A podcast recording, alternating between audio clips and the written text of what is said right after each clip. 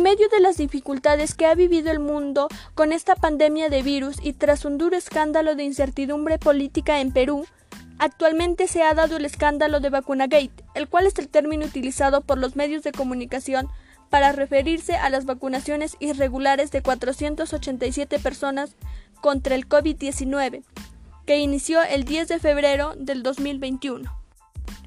Muchos políticos del Perú han pisoteado la confianza depositada en ellos. El expresidente Martín Vizcarra, varios miembros de su gabinete, funcionarios del actual gobierno de Francisco Sagasti, ministros y otros políticos peruanos se han vacunado de forma irregular.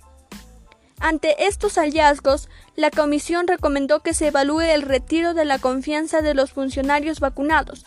Asimismo, poner el informe a disposición de la Fiscalía de la Nación para que evalúe interponer una denuncia constitucional contra la ex ministra de Salud por presunto delito en la ejecución de la función.